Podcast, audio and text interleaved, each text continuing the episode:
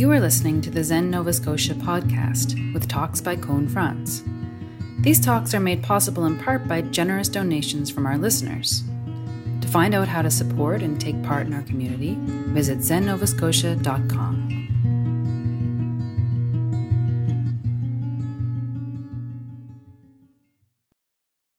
Dogen writes In the Buddha way, you should always enter enlightenment through practice. This is his third guideline for studying the way. You should always enter enlightenment through practice. This is at the heart of this particular tradition. It's a radical interpretation of certain teachings, even now, a thousand years later. And it's a broad interpretation of the Mahayana. Dogen writes A worldly teacher says, through study, one can gain wealth. Buddha says, within practice, there is enlightenment. He's drawing a parallel and he's drawing a distinction. These are utterly different worldviews. Through study, one can gain wealth. We could just as easily say that through study, one gains studying.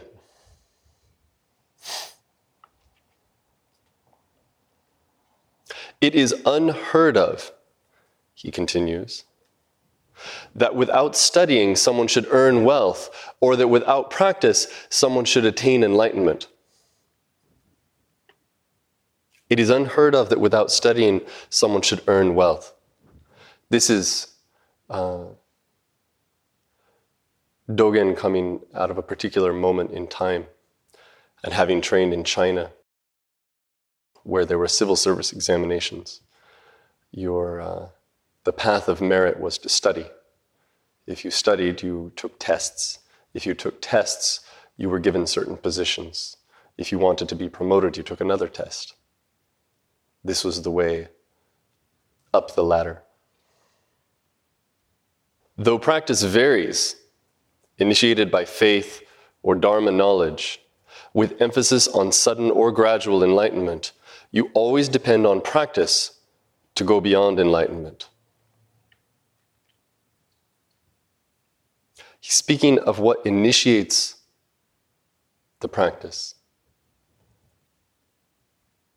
It's very interesting to me that that conversation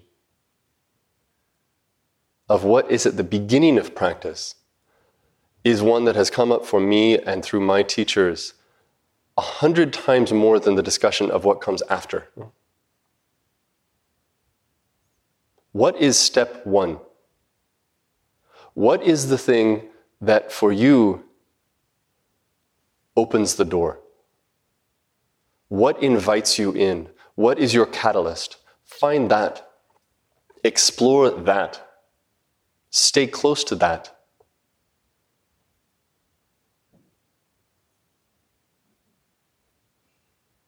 Step one is not simply step one.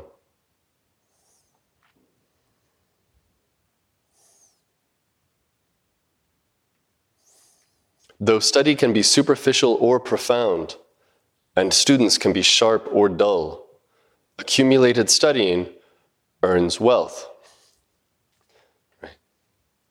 We have these statistics about what, what college graduates make, and what high school graduates make, and what dropouts make. He's referencing this.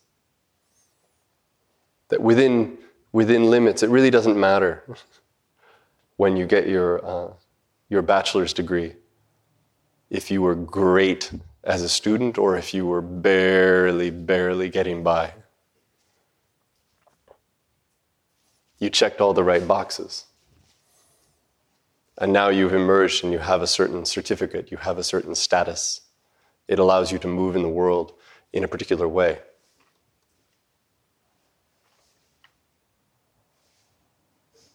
This does not necessarily depend on the king's excellence or inability, nor should it depend on one's having good or bad luck. If someone were to get wealth without studying, how could he transmit the way in which ancient kings, in times of either order or disorder, ruled the country?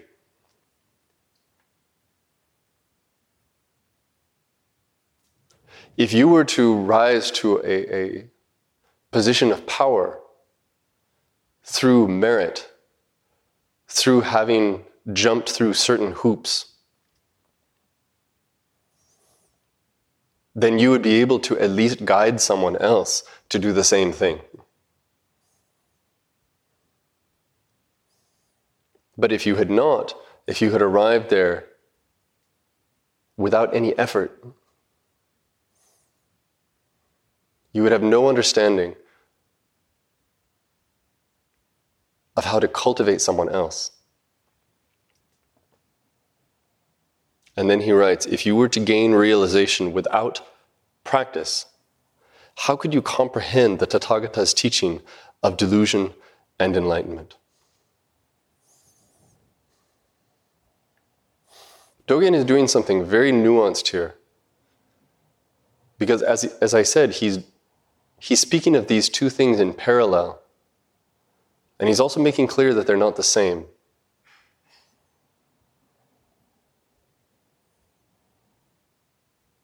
He says that just as it is unheard of that someone without studying should earn wealth, it is unheard of that someone should attain enlightenment without practicing. Here's the parallel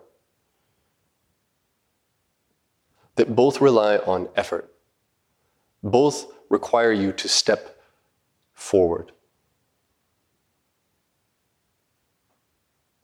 Neither happens through doing nothing.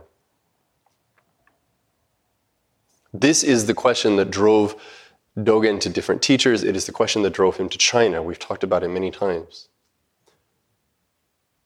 There was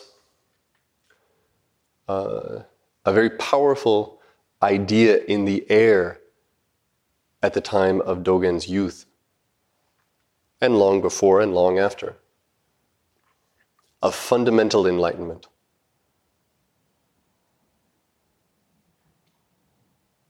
that all beings are already fundamentally enlightened.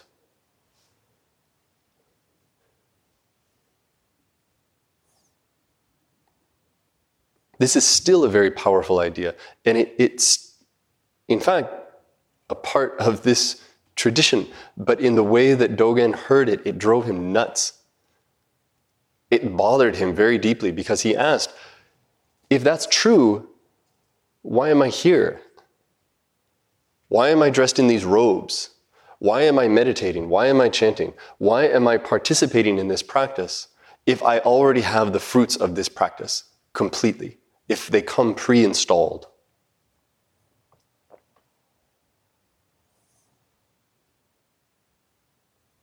And what he came to, put very simply,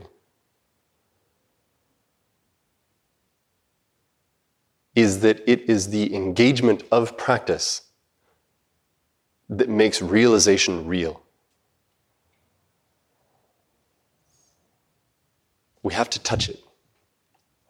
And then we find the distinction. Studying is studying, practicing is practicing.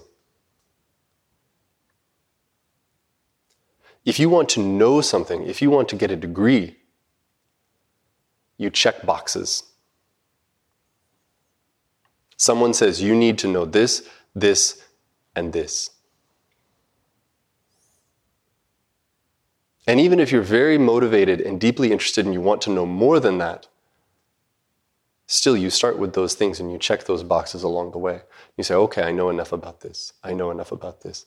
I know enough about this. I have a job in which I check lots of boxes. I went home on Friday night feeling very light because I had checked lots of boxes. Some days are like that, some days aren't. It's great.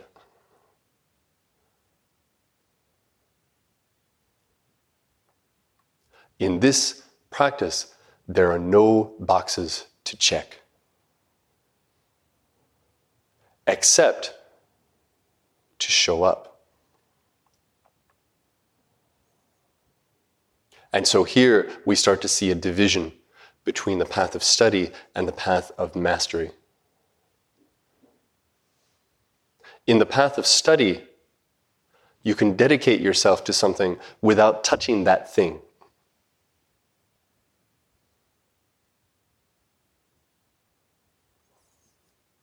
In the path of mastery,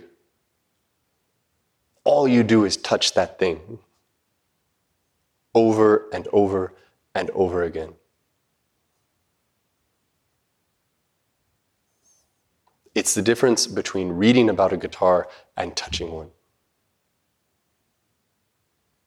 It doesn't mean that one doesn't inform the other, or that we can't have both. But for this practice to operate, you must have one.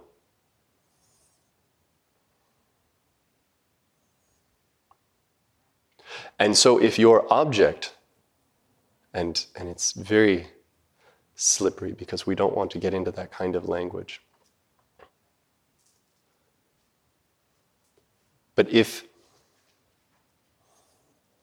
if what we're talking about is realization, then what Dogen is saying is if, if realization is what interests you, touch realization. Don't prepare for realization. Don't think about realization. Don't study what realization might be. Don't get ready for it. Grab it, manipulate it, hold it. And for him, realization is this practice. So if you want to know realization, then you sit in realization. Period. Even on the days when it does not feel anything like what you think it should feel like. Even when everything about that experience is contrary to what you have read and what you have imagined. you keep touching it like a ball of clay. You hold it in your hands.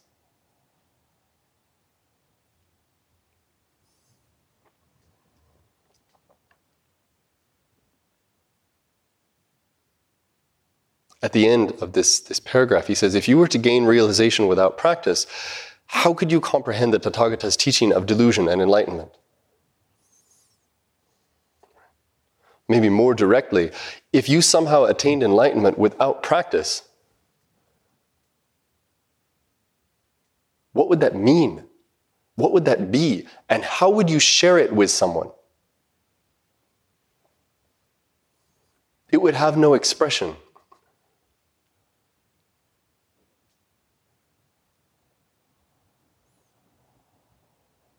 But for Dogen, this is a very he's putting it out there as a hypothetical, but it's a silly hypothetical to him because for him, it's not possible.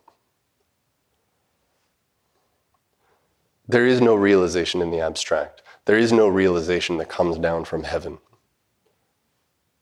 There is no realization that comes from nothing. Realization is always ever present and always ever available. But in a sense, it's always waiting.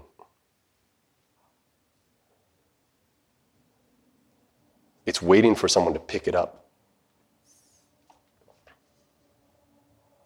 At the last, he writes You should know that arousing practice in the midst of delusion, you attain realization before you recognize it. At this time, you first know that the raft of discourse is like yesterday's dream, and you finally cut off your old understanding, bound up in the vines and serpents of words. I like vines and serpents of words. This is not made to happen by Buddha, but is accomplished by your all encompassing effort.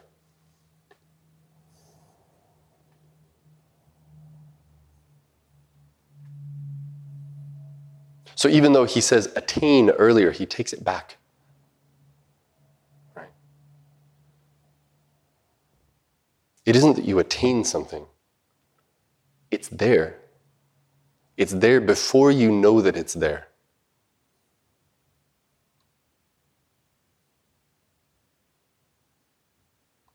And in case there's any question, the point is that it's there now.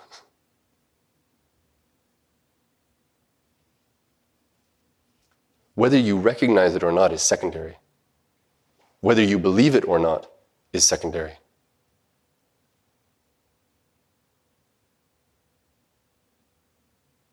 If you keep that mind, though, that wants to reach out,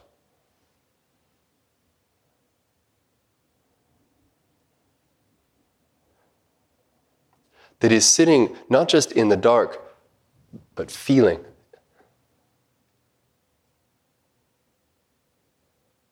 That's enough. And then, so there's no confusion at the end, he said, This is not made to happen by Buddha. This is not a reward.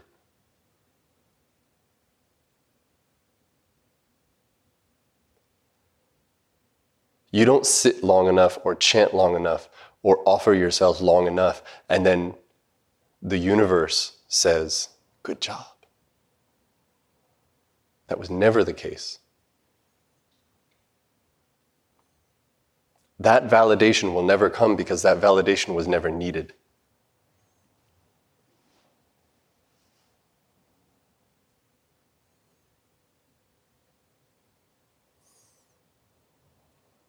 There's a a tendency, a natural tendency, a very human tendency for us to want ways to measure this practice.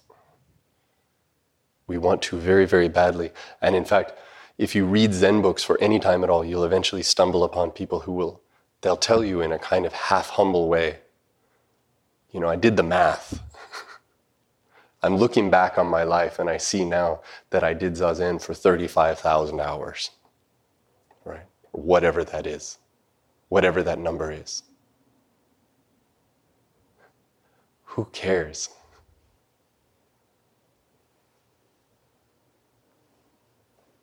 It was right the first time.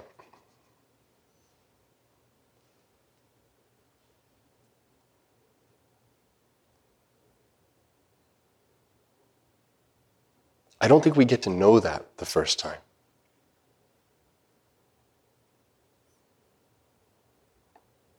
And that's not to say that it doesn't change over time.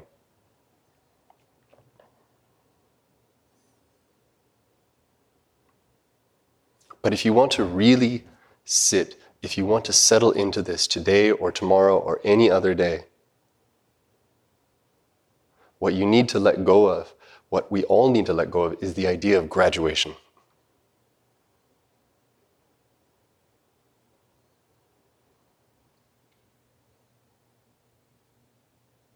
Let it go. Let go of the idea that someone dressed like me will one day walk up to you and put his, his hand on your head and say, There you go. You did it.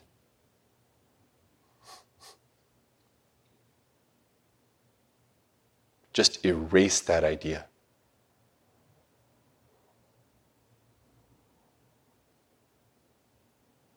And settle into the great vast giving up that is at the heart of this.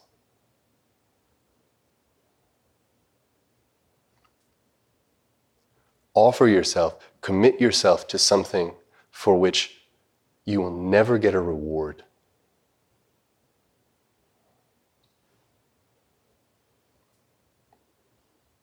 That's where it is. That's where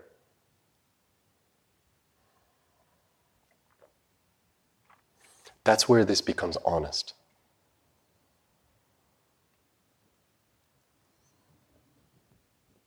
And that's where I'll stop.